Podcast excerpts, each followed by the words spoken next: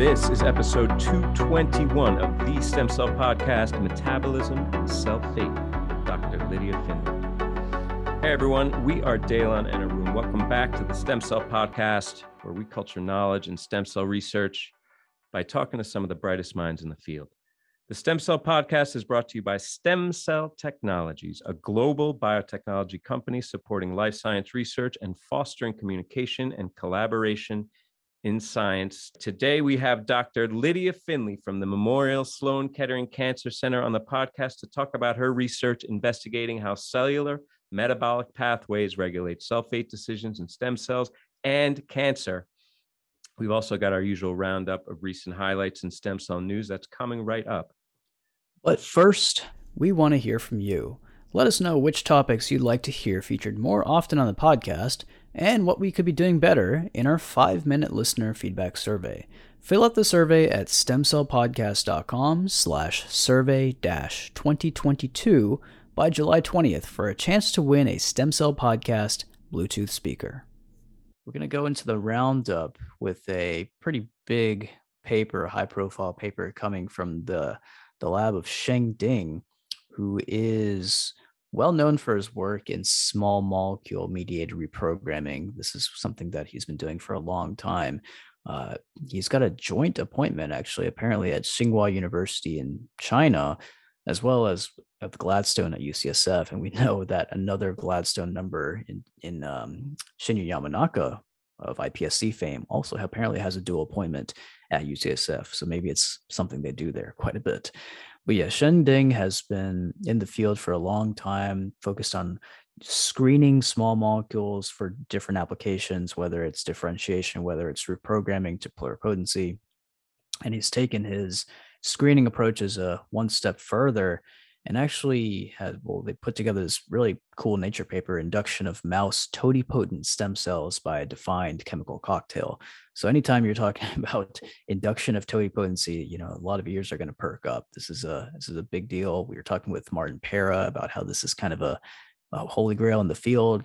I think, you know, definitive totipotent stem cells and long-term maintenance of these things is really the ultimate goal, in part because you can get the somatic tissues and you can get the extraembryonic tissues from these so-called totipotent stem cells as well. So I think this is one of probably a few different papers that has focused on this area recently, but I think the real cool factor here is the chemical reprogramming to make this happen. This is a mouse study, first and foremost, okay, because you have to do the complementation studies as well to verify the true totipotency of these TOTI-SCs, these totipotent stem cells. So we're talking about the two cell embryos, right? Totipotency is going all the way back to the zygote, which are, you know, like the early zygote, the blastomere, the two cell embryos, which are authentic totipotent stem cells capable of producing all the different differentiated cells. Like I mentioned, embryonic, extraembryonic tissues, ultimately making the whole organism, right? And making these totipotent stem cells and maintaining them has been a challenge, just like maintaining and making iPSCs was a challenge a long time ago, and now it's kind of an everyday thing. And here they're basically, like I said, screening a bunch of small molecules, ultimately found three small molecules, TTNPB, and I honestly don't know the target of these small molecules. I think a lot of this is the tricky thing about using these small molecules, okay, because they're small molecules, and by definition they have off-target effects too. So the question is, you know, is it the on-target or the off-target that's really mediating the maintenance of the totipotent stem cells here, or is it some combination of that, right? So TTNPB, 1-azakin-polone, and WS6. So they designated these cells, you know, after they subjected them to these chemicals, the three small molecules, as chemically induced totipotent stem cells. They resembled the mouse totipotent 2C embryo stage cells using a bunch of characterizations. They verified this transcriptome, epigenome, metabolome characterization of these cells, comparing them to the real deal. In addition, these totipotent stem cells exhibited bidirectional developmental potentials and are able to produce both embryonic and extraembryonic cells in vitro and also in teratoma complementation assays in mice. After they injected these totipotent stem cells into the 8-cell embryo, these cells contributed to both the embryonic and extraembryonic lineages with high efficiency. So I think it's a really neat approach. I think there's some potential controversy in the field about these cells and really making sure they are truly bona fide totipotent stem cells. I think when I was talking to Ed Groh, who is another researcher in this particular field, also Jun Wu, affiliated with Jun Wu, I believe, who is interested in this work, but has also mentioned that some aspects of this have been done in the past. I think the real goal and the real beauty of this work, like I mentioned before, is the small molecule mediated approach, making these cells that are resembling totipotent stem cells and those early zygote, early blastomere like cells. I think there's going to be a lot of downstream characterization that has to happen here just to really verify the identity of these cells. But I think the approach in itself is really cool. Yes, and the system, right? I think it's amazing to have a tool that allows you to ask these really basic questions. And I don't think we were there yet, right? We had to use the actual two cell embryos. And as you said, it's a big story, I think. And part of that, maybe I don't want to, distract here, but the toady element of that, you hear toady and everybody's thinking, oh, the all powerful cell.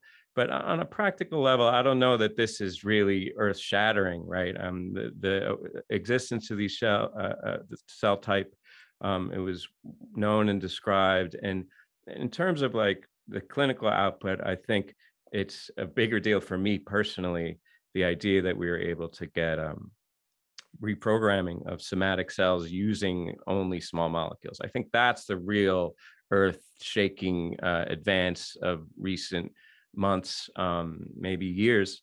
And this, while it has a tremendous potential, I think, as an experimental system, as you also alluded to, it's about the small molecule. There's all these papers coming with the small molecule and these screening approaches to try and get whatever endpoint. In this case, the endpoint was the 2C-like cells, but I think it was a really great point that you made there is the mechanism, right? I think that we need to have a whole other raft of papers that really addresses how these cells are acquiring this identity from a, I guess, more advanced stage, a pluripotent cell, or maybe from a somatic cell reprogrammed to a pluripotent cell and then a 2C-like cell. I think that the journey that these cells take, there's a lot there to unpack and may have some real relevance to the function of these cells or their potential use, either clinically or just for scientific insight. So another great paper in the reams of stories that the Ding Lab has put out there. But I'm personally waiting more to see stuff, to see this done in human and to see what kind of questions that'll enable that we haven't been able to get at with human embryos. And also, I'm, again, just more concerned with the clinical output and generating cell types with pluripotent cells. And I don't know that this is necessarily in that sphere. Yeah, I agree with you. I think seeing this replicated in human as well would be really cool. I think part of the limitation is some of the validation that you have to do to confirm the true totipotency. You can't necessarily do that in human conditions, right? Unless you use some sort of extended early embryo model, which folks have developed recently, but you can't really take it that far, I agree with you there. I think that's the next step. One, thought question, thought experiment that I have, or just concern that I have was, if these small molecule mediated approaches have really caught on, especially for chemical reprogramming to iPSCs, and they've been catching fire and have been published on recently quite a bit, why hasn't the field as a whole adopted them more, right? So what I'm saying is, why aren't more people using small molecule mediated production of iPSCs? I feel like it's still very much a episomal plasmid, Hendra virus, viral reprogramming. Small molecule, it's cheap, right? It would be cheap and relatively easy. Of course, there are the off targets that you have to consider, but kind of makes me wonder why more people haven't utilized small molecule reprogramming for various applications. Yeah, that's a great point. And I guess a lot of people are just waiting for someone else to do it, and waiting for that bandwagon to build up some weight before they commit their whole research program to it. But yeah, I'm with you. A lot of open questions, and I do, my hat's off to the Ding Lab and his collaborators for another big story.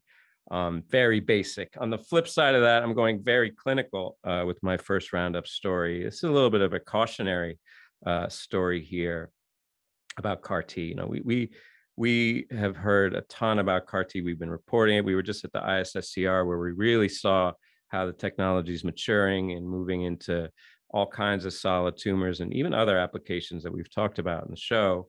But still, you know, there's only 5 treatments using CAR-T that have actually received regulatory approval. They're all for B-cell malignancies, but there's hundreds, literally hundreds of clinical trials that are trying to develop CAR-Ts towards many applications, some of which we've spoken about, but most of them, I think, are just trying to apply the CAR-T therapy in a way that's much more economical, perhaps safe and efficacious. And that's because right now, the CAR-T therapies all entail use of autologous cells, right? You got to take out the cells and manipulate them and expand them, all GMP, put them back into a patient. Very expensive. I wouldn't say, well, it's inconsistent at times. The methodologies and the cells of origin are not always the same. So there's a question of whether or not you're always going to get the same endpoint. So a lot of the efforts now in these hundreds of trials that are out there are trying to engineer and bank these allogeneic CAR-T type products. And those involve targeting the endogenous T-cell receptor and disrupting it. So you can prevent this graft versus host disease, right? And most of the approaches to doing this, probably all of them, use these site-specific nucleases. And there've been many generations of these from, you know, the meganucleases, TALENs, and now here we've all pretty much settled on CRISPR-Cas9 and because of its efficiency. And those technologies are really improving and becoming more specialized, but they're already in play in targeting the TCR loci. But whenever you target the genes, you know, you can't really ensure that you're gonna have a clean targeting event. The off-target cleavage can be reduced, but you can't completely eliminate it. And that off-target effect can lead to gross chromosomal aberrations. It's been shown that there's large deletions in early mouse and human embryos that have been targeted by CRISPR-Cas9, as well as stem cells, induced pluripotent cells, cell lines. And these are, you know, not small indels all the time. Oftentimes they involve complete chromosome loss of most of the time chromosome 14 or 7, which is where the TCR alpha and beta loci are. In fact, in the first clinical trial that involved using CRISPR-Cas9 to disrupt the TCR locus and the programmed cell death protein 1 locus for like an allogeneic T-cell therapy, it was reported that there was a lot of deletions, chromosomal translocations. And of course, these led to reduced fitness in the T cells. So these the frequency of those translocations, it decreased over time. Like the longer the cells were in patients, the less these translocations were observed. But nevertheless, it's a bit of a cause for concern in a therapy that's really catching fire. So a group from Tel Aviv that was comprised of 3 lead investigators, Asaf Mahdi, Uri Ben-David, and Adi Barzal. They're all at Tel Aviv University. They used the same RNA guide sequences that were used in that first trial, disrupting a TCR that led to all the chromosomal translocations. They used the same methods, the same RNA guide sequences, but here they wanted to get a much more granular measure of the degree to which these aneuploidies were occurring. So they used single-cell RNA-seq, they used corroborated it with FISH and using this digital droplet PCR. And what they showed is that there was a lot of loss of chromosome 14, which is where the TCR alpha locus is, up to 9%, and a gain of chromosome 14 and much lesser, around 1%. Similarly, chromosome 7, where the TCR beta locus is, truncated in around 10%, similar to chromosome 14. And the aneuploidy that they noticed there, as was observed before, It was associated with reduced proliferation and cell death. So those cells were reduced in frequency the farther out you got from the infusion, but still up to 11 days after the transfusion, they looked and saw that 1% roughly of T cells still had chromosome 14 loss. So, you know, this is in the therapeutic window, and you know, there's no end-to-end point to show, you know, when these cells are aneuploidies completely resolved. But after a week, they're still in there, and presumably these translocations can affect function of the cells and may even cause some malignancy, I guess, is the real fear there. So it's certainly something to pay attention to. And as the authors conclude, that the chromosomal truncation just at a baseline should be monitored in all of these clinical protocols where patients are treated. Yeah, I think this is it's an important study. It's perhaps a little scary, I mean, if you think about it, but in some ways, and we talked about this a little bit before the show, does it necessarily matter that this is happening to the edited T cells? As long as certainly, yeah, they're not developing any sort of like oncogenic potential. Does it necessarily matter that they have these off-target, you know, CRISPR-induced alterations in their genome, as long as they're still doing what they're supposed to do? I mean, that's a tricky thing to say, especially when it comes to getting FDA approval for these drugs and having any sort of oncogenic potential for these kind of cells, given off-target CRISPR is going to be a problem. I mean, folks have run into that problem with, you know, introducing anything iPS-derived for clinical therapy, right? If there's any residual iPSCs that have the potential to form teratomas, then certainly that's going to raise a lot of red flags, because, you know, any sort of off-target oncogenic potential is certainly a bit scary. Makes me wonder if some of the newer approaches for genome editing that are thought to be a little bit more clean, say like prime editing and all these other the approaches that basically don't break the genome, right? Unlike traditional CRISPR-Cas9, which is basically taking a shotgun to the genome. That's the analogy I like to make. The approaches that aren't inducing a double-stranded break are perhaps more clean. And maybe if you're using a prime editing-based approach or some of these newer approaches, you'll be able to get around some of these problems. And even the zinc finger nucleases and maybe even TALEN are cleaner in that way, because, you know, maybe you won't have as many of these off-target effects, but pros and cons of using CRISPR, I guess.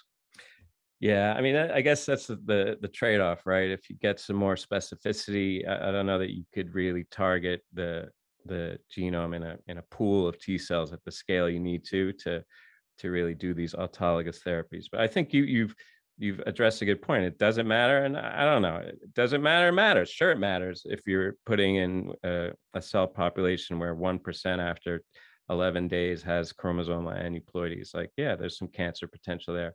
But I think the real question is it a moot point in this therapeutic, which is really mercenary one? So you can put in like a kill switch or a suicide switch there as a kind of prophylaxis. But more to the point there is that I think all these technologies are converging, as you alluded to there, or mentioned the prime editing and other cleaner methods for targeting. And more than that, I think, is the idea that we saw was really surging at the ISSCR, which was getting a clonal bank allogeneic, you know, getting iPS cells, then you target the TCR locus and differentiate them to a T cell. So they're really all of one type, and there's a QC there that you can do on the back end to ensure that the product going into patients is safe. And I think that really is the bottom line at the end of the day, is as long as you're monitoring these things and you're having a look, then you can say whether or not the potential is there. And I mean, in retrospect, we may think that these autologous CAR-T therapies are kind of barbaric in terms of the risk that they were willing to tolerate, because yes, we're doing this kind of shotgun approach to a lot of cells. There's all different clones going in there. And still, have we seen any of the worst case scenarios in terms of neoplasm malignancy, ALL, CLL kind of emerging from the therapy itself? Not yet, and we hope not to see it, but still, all important questions. And as you said, an important paper just to acknowledge that this thing exists, right? You know, before I saw this paper, I had no idea but it's been pretty well known in the field. So an anecdotal report of chromosomal translocation, as was shown in that first trial, is one thing, but here putting the numbers to it, I think, is really an important step for the field. Yeah, bottom line is you got to do your QC, and you know that folks like Fate Therapeutics, you know, who presented some cool IPS work and clinical trial work, is they're definitely doing their QC to the T here, because FDA approval is contingent on it in a lot of ways. It's dependent on doing this really rigorous QC, right? It's not just an academic approach. This is stuff that's actually going into people. So got to do your QC. Moving on to something very different, but I think is a very, again, a very unique methods based story here. This is a story coming from Kyle Lowe, who is a superstar young stem cell biologist over at Stanford, one of Irv Weissman's disciples, I believe. This is a cell paper that was actually talked about briefly at ISSCR. He was presenting remotely on some of this work, and it just so happened to drop, like, I think a couple of weeks after ISSCR ended. So it's fun to highlight it here. The title is Generating Human Artery and Vein Cells from Pluripotent Stem Cells Highlights the Arterial Tropism of Nipah and Hendra Viruses. I was actually sitting in on this session about using stem cells to model different viral infections and immune responses and stuff like that. I thought this was actually one of the coolest sessions at ISSCR. Yes, I'm biased. I have done some of this work in the past. I've thrown some virus, not BSL-4 virus. Oh my goodness, not BSL-4 virus. BSL-2 viruses onto cardiomyocytes to see what's the mechanism of infection. Can we model like myocarditis, that sort of thing? I think it's a powerful application of stem cell technology is to study these different viral and environmental pathogens. Like, I know people who are studying Chagas disease using iPS cardiomyocytes, basically introducing these Chagas pathogens directly into the cells and seeing what happens to the cells if they blow up, or if you can protect the cells from that kind of stuff. So I think there's a lot of application here. This is taking it to the extreme because Nipah and Hendra viruses are scary stuff. This is serious business, okay? These are, quote unquote, extraordinarily deadly viruses. 57 to 59% fatality rate. This is on the level of like Ebola, which is much more well known, but also quite deadly. These are also very deadly viruses. So this is using basically a stem cell model, a stem cell derived endothelial cell model to study the mechanisms of infection of Nipah and Hendra viruses. Okay. And I think the beauty here is in the BSL-4 work. Okay, it is very hard to do this, and there's only a select few facilities in the US and around the world that are able to handle BSL-4 level viruses, biosafety level 4 viruses. You have to put on the spacesuits.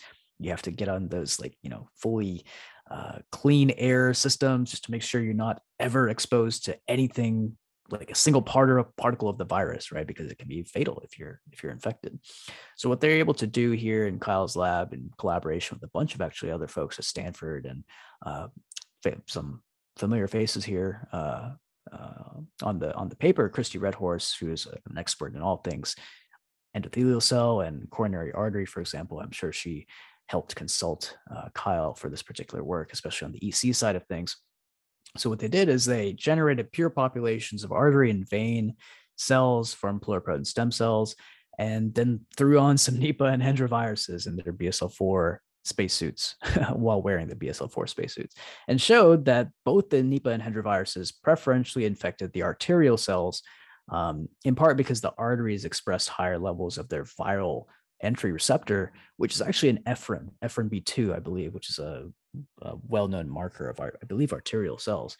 So the virally infected artery cells fused into syncytia containing up to 23 nuclei, a ton of nuclei just kind of fusing together, and they rapidly died. Okay. And then, you know, despite the infecting arteries and occupying a ton of the transcriptome, both the Nipah and Hendra viruses largely eluded. They eluded the innate immune detection. So typically you think about interferon response to help clear out the virus from these cells. I know this is the situation for like Coxsackie virus on cardiomyocytes. The number one gene pathway that's really popped up after you throw a virus on these cells is the interferon response pathway, because that's what cells like to do. They have to clear out those viral particles. But in the case of the Nipah and Hendra viruses, they don't do that. So maybe that's kind of a mechanistic reason as to why these viruses might be so deadly, because the cells themselves are not able to clear out the viruses. Okay. And I think it's a relatively straightforward study in that way. Okay. You know, serious virus, throwing it on these purified ECs, these arterial ECs, you have an arterial tropism. One thing I would have liked to see, well, a couple of things really. One would have been some sort of validation, if possible, in some sort of in vivo model. I know it's really hard with like these BSL-4 level viruses, and even doing this work in vivo systems is, you know, I'm sure outrageously difficult in getting that approved.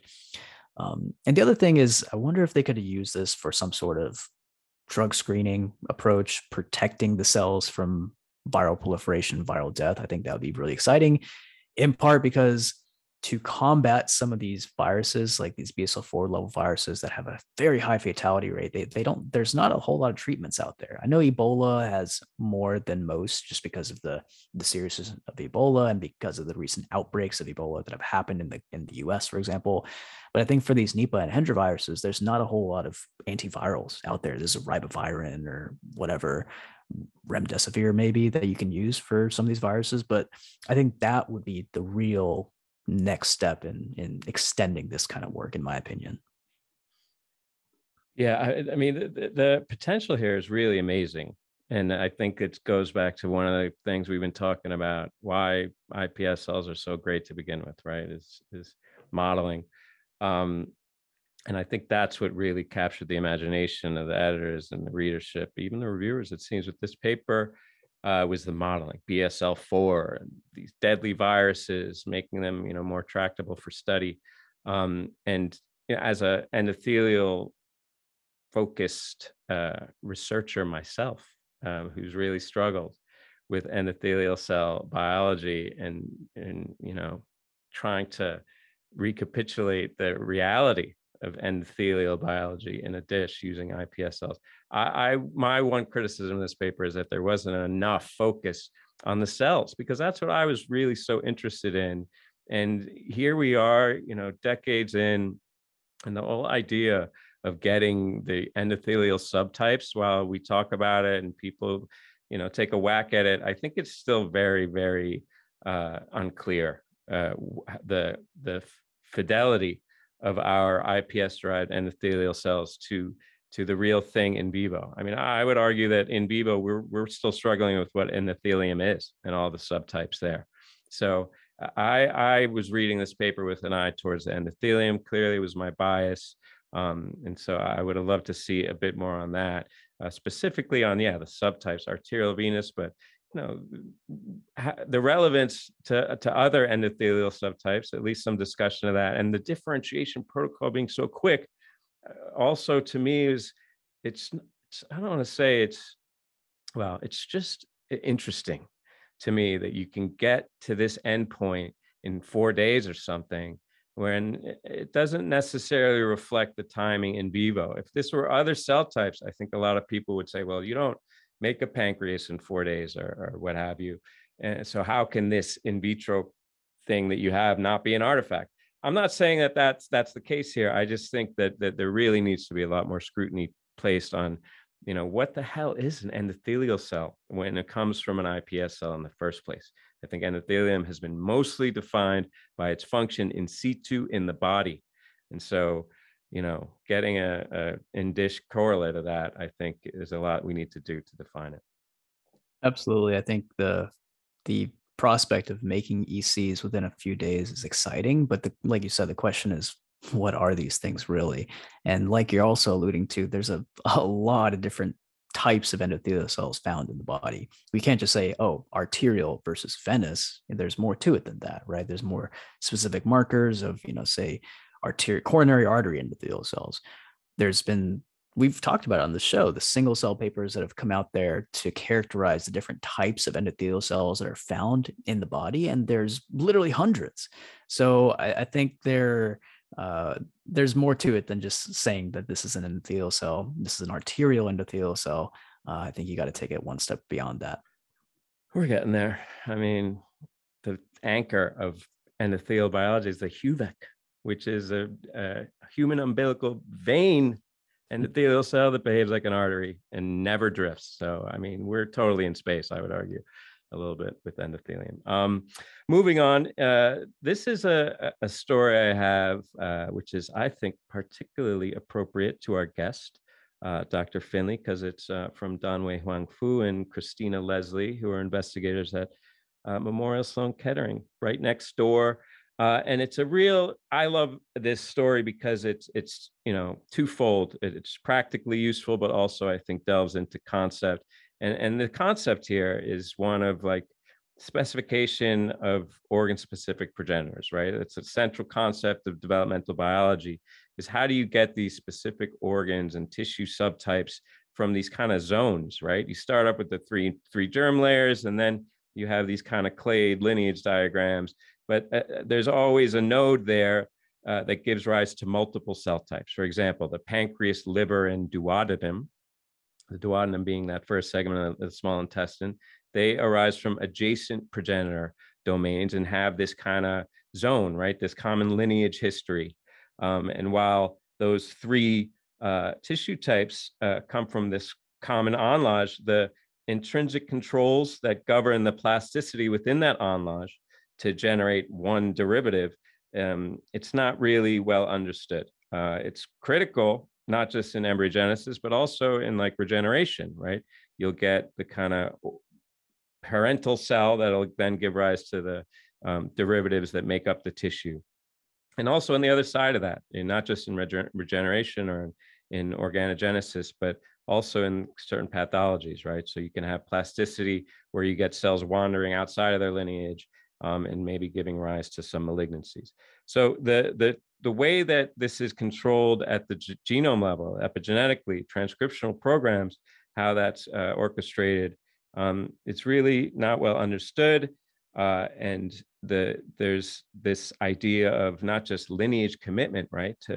To generate the pancreas from that pancreas, liver, duodenum, common enlage, but how do you then reduce the plasticity? How do you restrict from going from those other fates? It's not just specifying pancreas, but shutting down the others.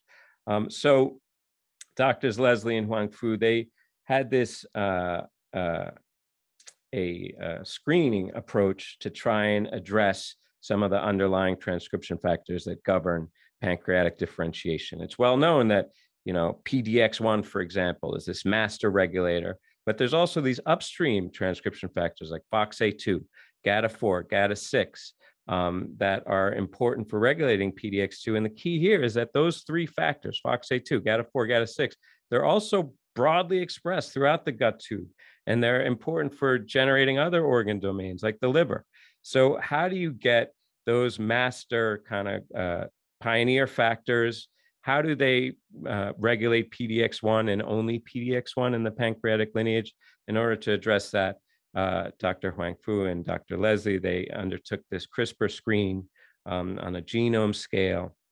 And what they hit upon, in addition to finding the known factors, PDX1, GATA4, et cetera, they hit on this HHEX, hematopoietically expressed homeobox protein, okay? And what's interesting about this is that this HHEX factor, it's been shown in mouse, when you knock it out, it has nothing, it's not necessary, at least, for mouse pancreatic differentiation. The HHEX deficient endoderm are capable of activating the pancreatic program. But in human cells, the investigators here showed that it is pretty important, and they went deeper down mechanistically to show that the way that HHEX drives pancreatic differentiation is by cooperating with those pioneer factors, FOXA1, FOXA2, and GATA4, and kind of restricting their purview, right? So when you knock out HHEX, you get a failure to specify pancreas, but the reason why is because you have this unrestrained activation of these other sites. You get expansion of the liver and duodenum lineages. So this, I think, is practical in terms of showing that HHEX is a novel regulator of pancreatic differentiation, is important for that pathway. But as a conceptual advance, I like it because it's, I think, something you can generalize as a concept of how there's these gatekeeper transcription factors, as the authors call them, like HHEX, that the way that they govern lineage commitment is not just by a positive input, but also by restricting the plasticity that is intrinsic to a particular kind of onlosh or zone or region of the embryo. So as usual, Donway coming with not just an important piece of the puzzle of how we can get functional pancreas, but also pioneering a concept that can be applied more generally. So a great study from her and Dr. Leslie. I really enjoyed it. Yeah, transcription factor biology is really just unbelievable sometimes, the complexity of it all, and just the power of these proteins and altering differentiation potential. I mean, we have this HHEX, which is upstream of some really, really powerful transcription factors in themselves, the FOX factors, GATA4, GATA6. I've studied both GATA4 and GATA6 in the context of cardiac differentiation, heart, totally separate from this, right? But also it just tells you how there's so many different intricate, finely regulated switches that are just present in the transcriptome that can just alter cell fate, cell commitment, lineage commitment at the tip of a hat almost, right? So really just finding these master regulators, these gatekeepers, as you mentioned, is I think so critical to not just differentiation and fine tuning our differentiation, but just getting a better understanding of just developmental biology in general, right? Absolutely. I mean, it's in the name, hematopoietically expressed homeobox protein. Hematopoietically, we didn't even talk about the blood in this story. So it's in the liver, and here we're showing it's in the pancreas. So yeah, it just goes to show, these things have, they wear many hats, these transcription factors. They've been tuned over eons of biology to do a lot of things. And we really have only scratched the surface. Someone else who has really delve deep into fundamental processes and really revealing to us how little we know about the metabolome and pluripotency is Dr. Finley coming right up. But before we get to that, I have a quick message from Stem Cell Technologies. Stem Cell is hiring. Stem Cell Technologies is a world leader in developing services and tools for scientists working in cell biology, regenerative medicine, immunology, cancer, and disease research. United by a foundation of scientific integrity and driven by a mission to advance science globally, Stem Cell is a team of scientists helping scientists. They're looking for creative, driven people to join their international team. Explore more than 100 current offerings in areas such as R&D, sales, business operations, quality, and science communication, all at jobs.stemcell.com. Arun, are they coming after our jobs? What's the science communication post? You guys, come on. All right, everybody, here we are with the interview with my dear neighbor, Dr. Lydia Finley, who is assistant member with the cell biology program at Memorial Sloan Kettering Cancer Center. The Finley Lab investigates how cellular metabolic pathways regulate cell fate decisions in stem cells and cancer cells. They combine genetic and metabolomic approaches to investigate cell type-specific growth requirements and elucidate how flux through central metabolic pathways regulates key cellular activities, including self-renewal and differentiation. Dr. Finley, thank you so much for joining us on the show. Thank you for the invitation. It's a pleasure to be here. The pleasure is ours. It really is always a pleasure to welcome one of my neighbors from the Tri-Institutional Stem Cell Initiative. Now, metabolism rules us all. It becomes painfully clear in the summer for me on the beach.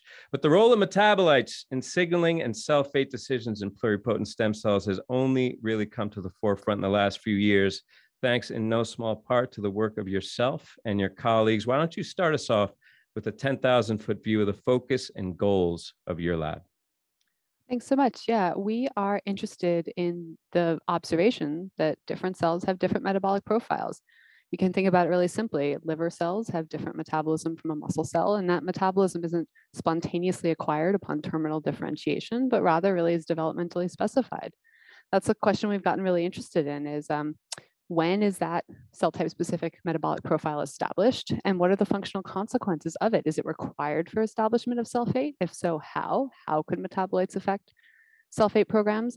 And also, is it required for the viability of specific cell types? And if so, can we exploit that? Can we harness metabolism to enrich for cells in desired lineages or with desired characteristics? Yeah, so I think it's perfect that we actually have you on the show right now. And the timing is just perfect, right? Since your lab actually just put out this bombshell Nature paper that I think just might rewrite the textbooks in some ways. You were able to show that a non-canonical carboxylic acid or TCA cycle underlies cell identity using mouse myoblasts and human embryonic stem cells as your workhorse model systems. And perhaps the most exciting to listeners of this show, the Stem Cell Podcast, you actually demonstrated that during exit from pluripotency, embryonic stem cells switch from this canonical to non-canonical TCA cycle metabolism. And, you know, blocking the non-canonical TCA cycle actually prevents cells from exiting pluripotency. What an amazing finding. So tell us a little bit more about this work and how you got into this idea of alternate TCA cycle studies in the first place and ended up turning the textbooks upside down. Oh, thank you so much. I was really flattered that you guys covered this paper on an earlier podcast. Paper is a labor of love and actually is a good example of how sort of the two passions of our lab came together independently. The first is just the biochemical observation in and of itself that the TCA cycle is maybe bifurcated downstream of citrate. And so for those who don't obsess about metabolism the way we do, the TCA cycle is traditionally thought to be a mitochondrial process whereby citrate is produced by oxaloacetate and acetyl-CoA that sort of kickstarts the cycle. The purpose of the cycle is in its purest form to regenerate that oxaloacetate to take another acetyl-CoA in and burn it. So in its purest form, the production of citrate is then linked to the burning of citrate in the mitochondria. And we had found, you know, actually started my postdoc sitting there. I didn't know that you could actually pull mass spec peaks automatically. I sat there doing it by hand and writing them into Excel by hand. So I spent a lot of time staring at isotope tracing patterns. And that really got me interested in this fact that maybe citrate wasn't all being burnt in the mitochondria. And so it was something that had been percolating in the back of our minds for a long time. And a student in the lab had been looking at how metabolites are produced downstream of citrate. And she was, again, finding these interesting patterns that maybe didn't dovetail with the notion that most of your citrate is burned in the mitochondria and might actually transit into the cytosol where it could do this sort of alternative biochemical reaction. At the same time, another student in the lab was really interested in exit from pluripotency. So he was taking mouse embryonic stem cells, which turns out are an amazing model for cell metabolism, which I can also talk about if you guys are interested in. And he was just sort of unbiased, asking, what are the metabolic changes that happen as cells dismantle the pluripotency network? And it became very clear that these two projects were colliding and that a major metabolic transition that was occurring in exit from pluripotency was a rerouting of citrate metabolism from mitochondrial oxidation to this more cytosolic pathway. And what we found then is that actually this is required.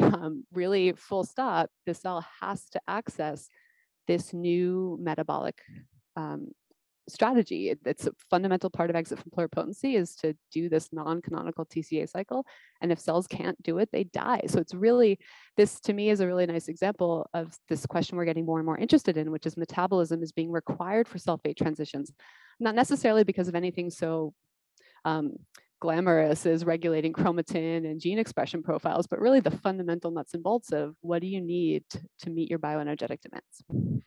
Yeah, that, like Arun was saying, rewrite the textbooks because that, I mean, I'm going to be honest, when you come in with all the citrate and this thing and that thing, I'm going blind, but that's just because I'm a simple man.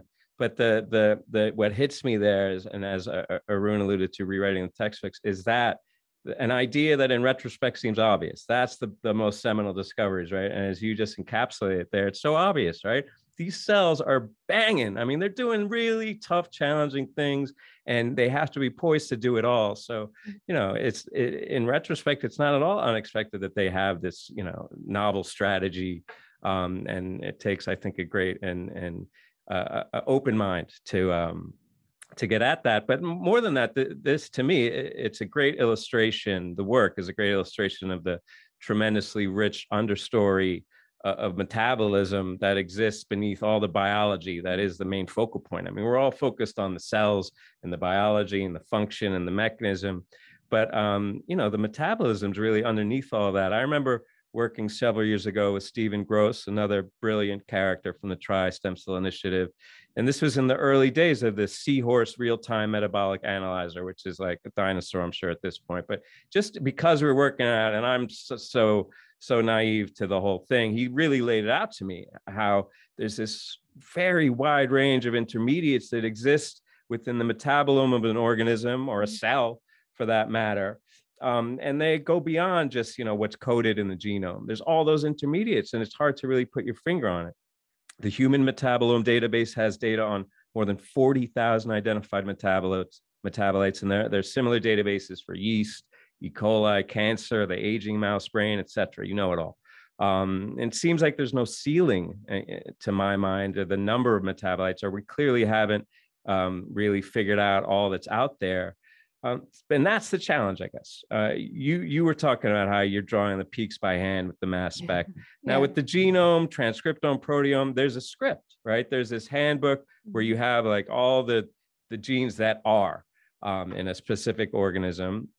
And so the systems are more amenable, I guess, to unbiased screening approaches from my perspective. Are there similar methods for unbiased screening in the metabolome for hypothesis generation, or do you have to know what you're looking for? And if you have to know what you're looking for, how do you come to your hypothesis in these systems? A lot of questions, sorry. No, I think it's great. And I think that's, you're exactly hitting on the themes that we're interested in, exactly what we were trying to do, which is beyond even the fact that we probably don't know all the metabolites and all the different configurations. So it's just, for example, this really cool paper out in Nature from John Long's lab at Stanford, reporting this LAC-Phe. So it's a phenylalanine that's been modified with a lactate. And during exercise, after high intensity exercise, that lactate gets dumped onto phenylalanine. And now you have this new metabolite that's in circulation, it suppresses appetite anyway. So beautiful example of sort of what you're talking about, this limitless possibility of metabolites, not necessarily to be annotated in a way that is predictable from data sets. But we were even simpler. In some ways, we're always the simplest thinkers, maybe, which can be a pro and a con. It was really the works stem of the breakthrough for us was, again, in embryonic stem cells, looking at them in different stages of development. We found that they had very different fuel needs. The original paper back when I was a postdoc with Bryce Carey found that when they were in the naive ground state of pluripotency, mouse embryonic stem cells didn't need glutamine. And this was really surprising for even those who don't love metabolism who are listening. They do culture stem cells, I'm sure. That's why you're here probably. And you know that you're always adding glutamine to your cell culture media, or glutamax, which I have thoughts on too, if you care. But and you add it tenfold molar excess over all other amino acids. It's the seminal discovery that allowed Harry Eagle first to capture cells in culture. So this requirement of glutamine, fundamental feature. And yet here are naive embryonic stem cells saying, no thanks. And that made us realize that there are different ways to grow, right? It's a really simple thought, but this is a striking illustration to us that even though you need the same thing in the end, you need membranes, you need lipids, you need protein, cells were meeting these demands with different metabolic strategies. And so this unbiased approach that we took to try to figure out what are those different metabolic strategies was to take whole genome CRISPR screens from the DepMap project, which is an amazing resource of CRISPR screens in over 800 cancer cell lines. And other labs have shown that by looking at correlated dependencies, how much different cells need different genes to grow and seeing how those networks are correlated, you can find genes that work together. And Kavanch Bursoy is a great example of a metabolism lab who's been using this to annotate new functions to unknown genes. So sort of, again, getting at what you're getting at. How do we start to annotate this map? But we took it with the genes that we do know. How do the metabolic networks that we do know assemble into functional modules? And that's actually figure one of our recent paper, where we found that the TCA cycle splits into two separate functional modules, upstream and downstream of citrate. So I think this... It just adds to the complexity of what you talked about. It's not just about metabolites and what we do or don't know about metabolites, but it's also about sort of the infinite ways that the pathways we do know can wire, and starting to tease apart why you might metabolize a certain nutrient in one configuration versus another. What are the triggers? What are the stimuli for that? It's going to keep us busy for a really long time. Your passion for the field and metabolism is evident based on what you just said, but thank you also for distilling it down to the stem cell side of things and kind of looping us into your excitement as well. Since we are the Stem Cell Podcast, I did want to dive a little bit more deeply on how we might be able to harness some of these things that you discovered in these alternate TCA cycle, for example, these, you know, alternative metabolic pathways, how we might be able to harness this for, you know, influencing stem cell differentiation, for example, which is something that all of us, most of us do on listeners for the show, right? Folks who are working with pluripotent stem cells or adult stem cells who are trying to make their terminally differentiated products better, faster, that sort of thing. I mean, in contrast to these terminally differentiated cells, cancer cells and stem cells, of course, retain the ability to re-enter the cell cycle, proliferate and all this kind of stuff and differentiate. And there's a whole, as you're alluding to, a whole slew of metabolic influences in that. So kind of, if you could envision a way that you may be able to harness, say, this alternate TCA cycle to improve differentiation or alter differentiation capacity, how would you envision us doing that as stem cell biologists? Yeah, so starting narrow just with the two different TCA cycles, what was really striking to us, and we're still trying to wrap our heads around, is the fact that if we inhibited this non-canonical TCA cycle, which is activated when cells exit naive pluripotency, the cells just couldn't exit naive pluripotency. And actually, so for those who know mouse embryonic stem cells, traditionally you culture them in these two kinase inhibitors discovered by Austin Smith and Lif. And if you remove them, cells exit naive pluripotency. And we found, using actually a reporter made by Austin Smith's lab, a REX1 reporter, that the ACL inhibition, inhibiting the non-canonical TCA cycle, looked indistinguishable from keeping 2i Lif in the media, which is just shocking to us. 2i Lif is this gold standard for maintaining mouse-naive pluripotency. And here on its own, it was maintaining reporter expression. I mean, that came at a cost, right? So some cells are dying, so it's not as if it's the same exact thing as 2i Lif all roped up in one. But it's clearly an incredibly potent fate regulator, which is something we're trying to figure out. And I think it is a good example of the fact that you have to know what the metabolic networks are in the cell type you're trying to achieve. And doing everything we can to allow a cell to meet that metabolic network is going to be a prerequisite for functional optimal generation of specific cell types. I just think, and stem cell field and, you know, regenerative medicine, all that has been focused on signaling and transcription factors. And I think what I would argue is that metabolism is co-equal, that these are three pillars of cell identity, and that to develop and harness and capture a cell in a specific stage of development, you have to know what its metabolic needs are and help it meet it. And it's not that trivial. It's not just like glucose and glutamine. Some cells need different amino acids or nutrients more than others. In our media, you know, a lot of companies are working hard to make their proprietary media with whatever special nutrients they've found improve stem cell growth. But again, these are sort of starting from random templates of soup started by Harry Eagle. So I think there's a lot of work to do to figure out what are the nutrients that cells need to grow and how can we get them to them and how can we use that to get the cell the way you want it to look. Yeah, and the way we want it to look, I mean, at least for the clinical applications, is safe, right, and effective. And we were just recently at the ISSCR 2022 meeting, and it was clear to me, at least, I think everyone would agree, that a byproduct of the cell-based therapies that we've been talking about for decades now being really close to translation. I mean, it's so exciting. I can't even tell you guys, if you're listening to this, listen to our coverage of the conference. We have a lot of really amazing talks that we caught, which just illustrate how close we are to translation on all these promises. But the byproduct of that is that in many of these clinical spaces is that there's an enhanced focus on measures that must be taken to scale the methods, right? To quote, democratize, right? And that's in large part involves minimizing the cost so that you can make these therapies available, as well as making them safe and scalable. Right. But one talk I thought really illustrated the point. It described this novel new culture system that was like an industrial scale type thing. It had all these feedback controls for pH, for glucose concentration, even had this cell aggregate controller where it would stir the cultures. The point being is that as soon as anything moved outside of the optimal, you would supplement the media and bring it back. And it resulted in like these 10x yields of the cells, and everyone's given a standing ovation. Not really, but I mean, it's like everyone's excited, I guess, about this idea about optimized cultures in a bioreactor.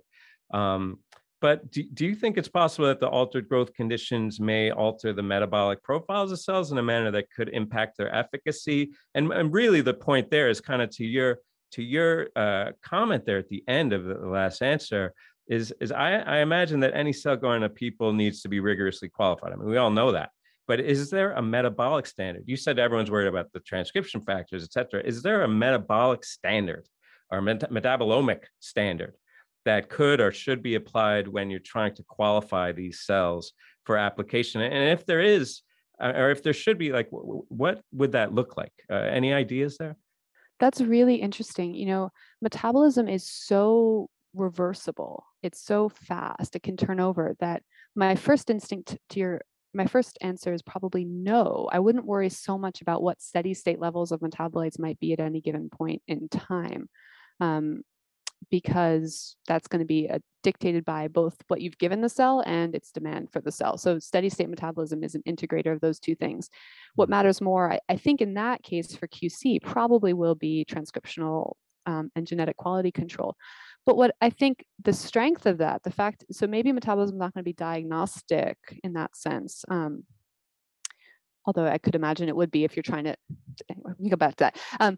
But metabolism, by being reversible, I think actually becomes a really attractive intervention for improving cell fate, because unlike some kinase inhibitors that might hit pathways, you don't know what they're doing, might affect genomic stability. I mean, this is a criticism that has been leveled at the 2i medium formulation, that it induces genomic instability over long periods of culture.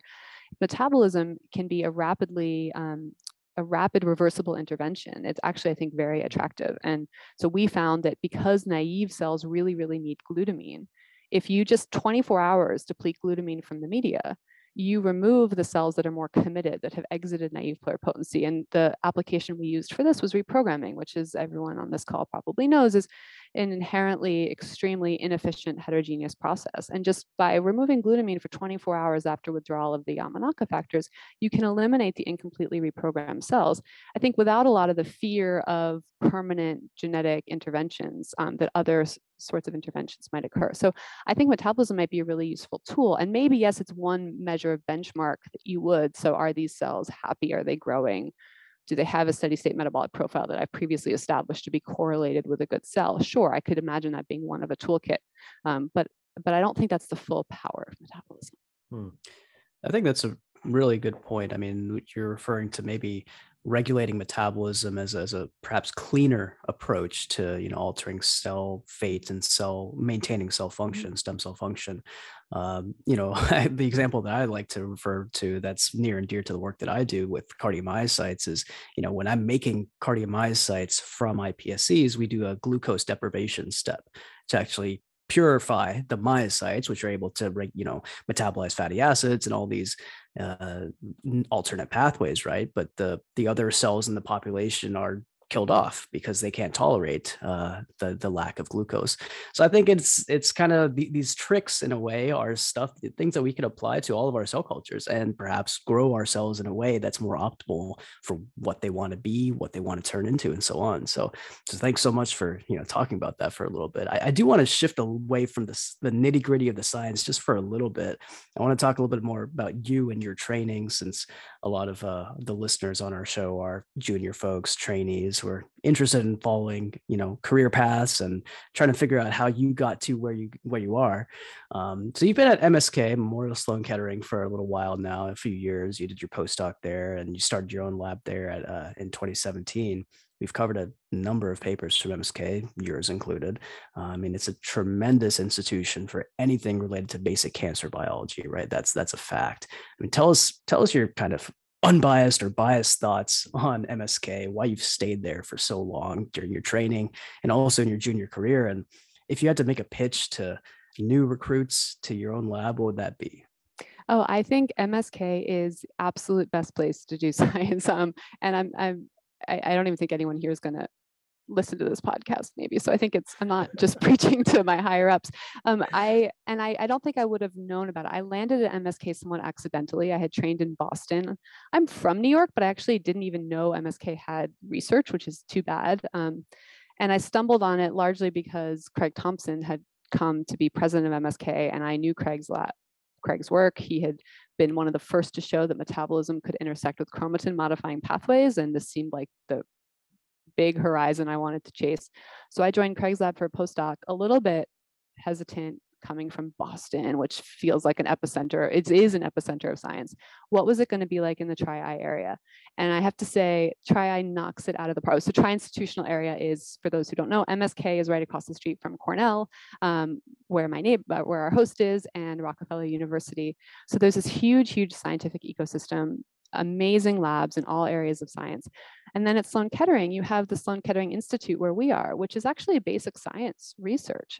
There are cancer-associated labs, but it's immunology, developmental biology, structural biology, molecular biology. So it's basic science research embedded in this tri-institutional group with all the sorts of research you want, but also sort of spurred on by the higher purpose of knowing that there are cancer patients across the street who would like us to do good work. And I think that combination of factors is extremely unique and extremely motivating. And it's been a really fantastic place to do, I think of myself as a basic scientist, to do basic research that occasionally veers into cancer. I mean, I have to agree, but we all knew that that was coming.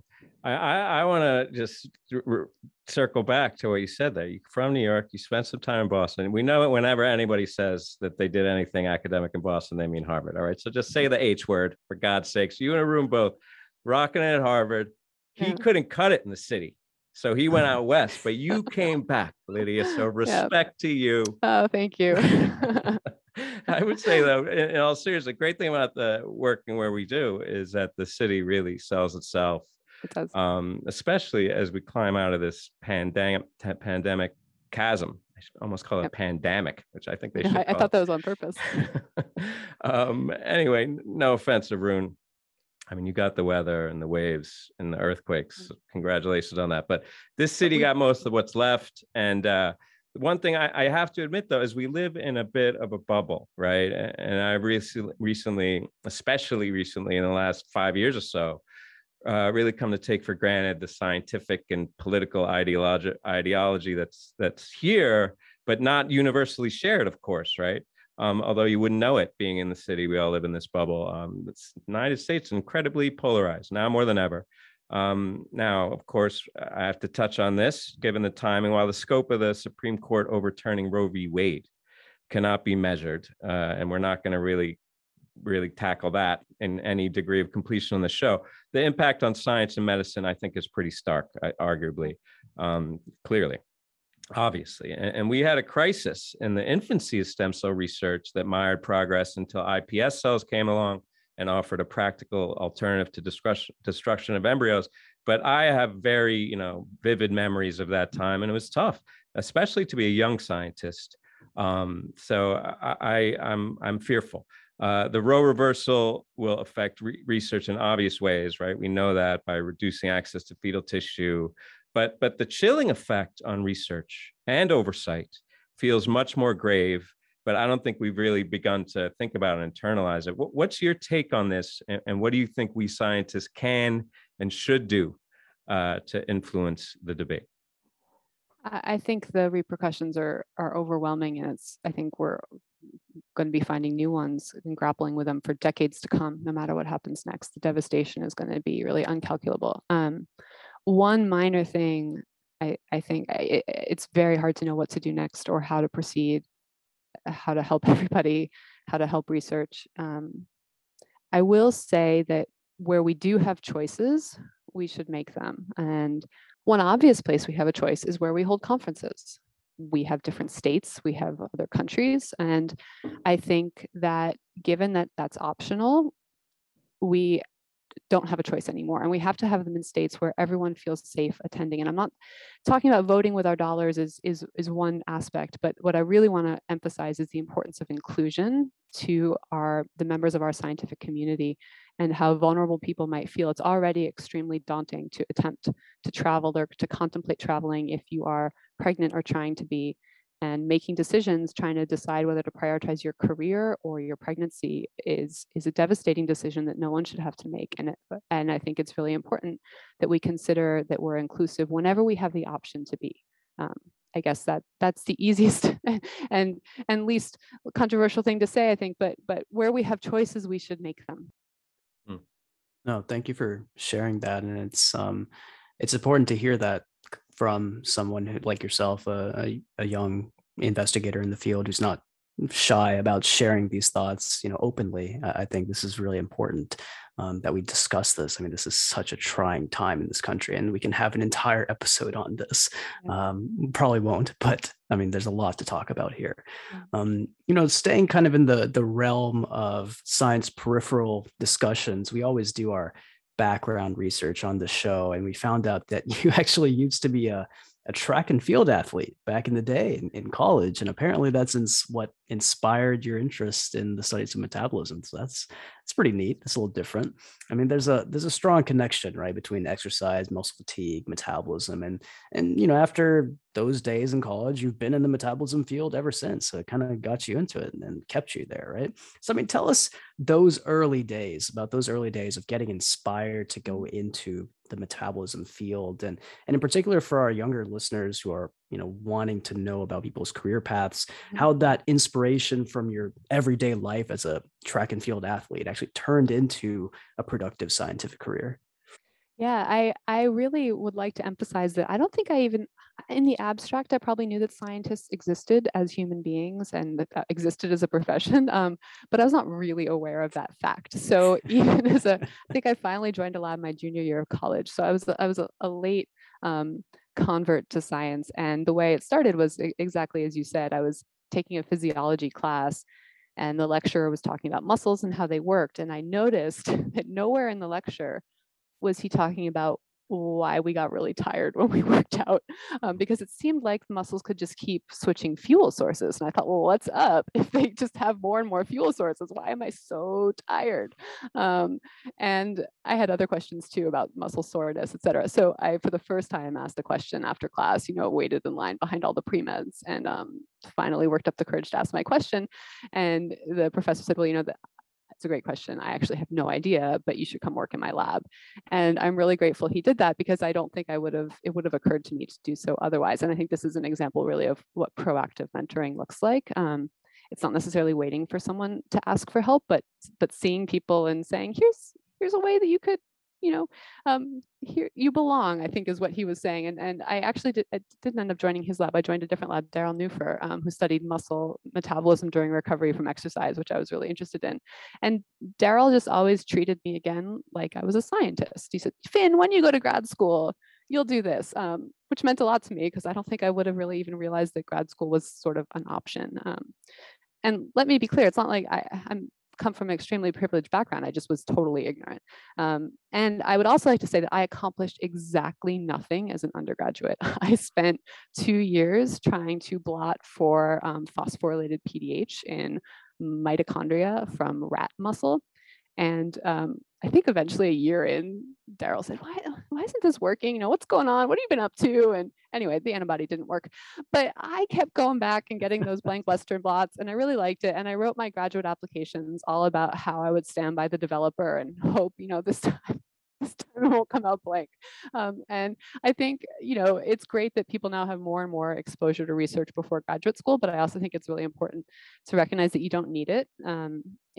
And if you get to graduate school and you find that you're less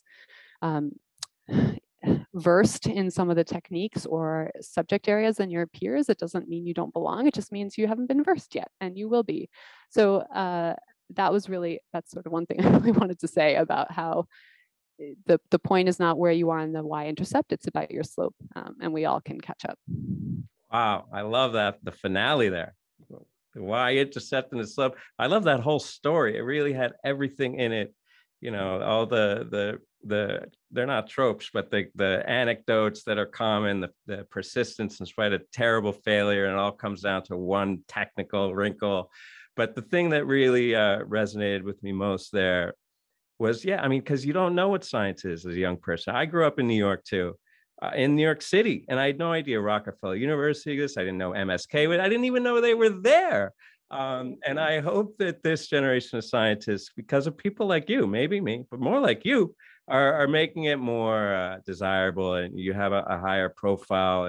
And really the best part for me there is that, you don't know what science is. You don't know you want to be a scientist. And what's great is that the day you became a scientist is when you asked a question that there wasn't an answer to, and a mentor said, I have no idea. That's the ingredients. You need to have a curiosity. You need to have a question. There's not an answer. You need someone to carry you along. And you were lucky that way, like many of us, but I think that your story really encapsulates a brilliant arc. And I'm glad we finished that part of the show on that, because we got some more science peripheral, but you've already fit the bill. You've got such a great story of Finn. Finn. I like the nickname too, Finn. Please excuse me if I call you that. That's great. Getting to the finale now, a few science peripheral questions. First, if you could answer any single scientific question beyond why your muscles run out of energy, because I'm assuming you already got there. Regardless of your expertise at chosen field, what would that question be? How life emerged, for sure. I think knowing what were the molecules that came first, what was the series of chemical reactions that allowed it to ultimately gain complexity. Were there many different paths? Was there one path? Did they converge? Think about how many fundamental questions in biology that one answer would tell us. And also maybe how many of our preconceptions about everything our cells are doing being done for a purpose might also be sort of knocked off their pedestal. I think it would really redefine not only what we know about biology, but how we talk about biology too, to know how all of these processes came to be about. Yes, that is a holy grail. I always wonder if, you know, it's one of those questions where it's like, well, I guess we'll never know, but aren't we going to come to a point where we can simulate it? We can recreate it and offer a bunch of, I mean, we've already kind of done it theoretically. I wonder if the question can be answered. And ultimately, I'm guessing there's going to be a lot of ways. If you read any sci-fi, I always am partial to the sci-fi stuff where it's like, alternative civilizations that were based on something besides carbon. There's like two books out there like that, but that's such a cool idea to try and reframe your entire, you know, the whole paradigm. So just a little sojourn down my scientific fiction interest there. Sorry about that. Finally, peripheral question two and the end of this interview. What's the biggest misconception about science that you would like to resolve? That it is the game of alone genius, or that it's for people who don't like other people, or any of the other variations on that sort of trope that science is for loners or people who are special or different or other in any way. It's none of those tropes are true. In fact, they're actively hurtful and I would argue false. Science is for everybody. That includes the people that are different. That includes the people who don't like people, but it also includes the people who do like people. And we're all different, right? So I think fundamentally, science is a team sport. There's no way around it. Even if you're working at a computer by yourself in some magic lab that only exists by yourself, reviewing your own papers, funding yourself, right? Even if that magical scenario could exist, you're still building on the work of other people. And when science is really at its best, it's when people come together and brainstorm problems and new solutions. And I think if you guys look at, I'm sure you agree, all the most transformative breakthroughs in these and other fields that have come out the past 5, 10, 20 years, it's when different labs come together, different people come together, because preconceived notions in one field can break apart conceptions in another field and vice versa, I think. So really transformative breakthroughs come when new perspectives come to someone who has a lot of expertise and knowledge in one field. And so only, I think, really in working together can we make really important progress. So, and that's the fun part too, right? The fun part's talking about science. So. Oh, for sure. I mean, that really was underscored at the meeting this year. I felt like we came back to life, and I don't know about Arun, but I got back to the lab here and was just, I couldn't, my trainees were quite frankly annoyed, because I was just like, we're getting this mouse, and every night they get a whole raft of emails about what we're going to do next. And they're like, well, let's do one next thing first, and then we can move on to the next thing.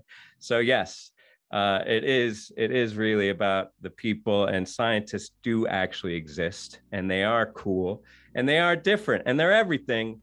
And we're all a little bit of a scientist, but it's been really great talking to you, Lydia, or Finn, as I'm going to call you forevermore, because you're really one of the brightest young stars out there, and you've really upset the dogma already. So we're excited to see what you do next, and I'm hoping that you'll be a regular guest on the show moving forward. Thank you so much for having me. It was so much fun talking to you guys. That brings us to the end of this episode. Don't forget to subscribe to our newsletter at www.stemcellpodcast.com to get the show notes, including an episode summary and links to all the interview and roundup papers. You can also reach out to us on Twitter at Stem Cell Podcast or via email at info@stemcellpodcast.com with feedback or to suggest guests. Thanks, you guys, for joining us for episode 221 of the podcast, coming up with an auspicious number 222. Got to be lucky in some culture. Until then, thanks for listening.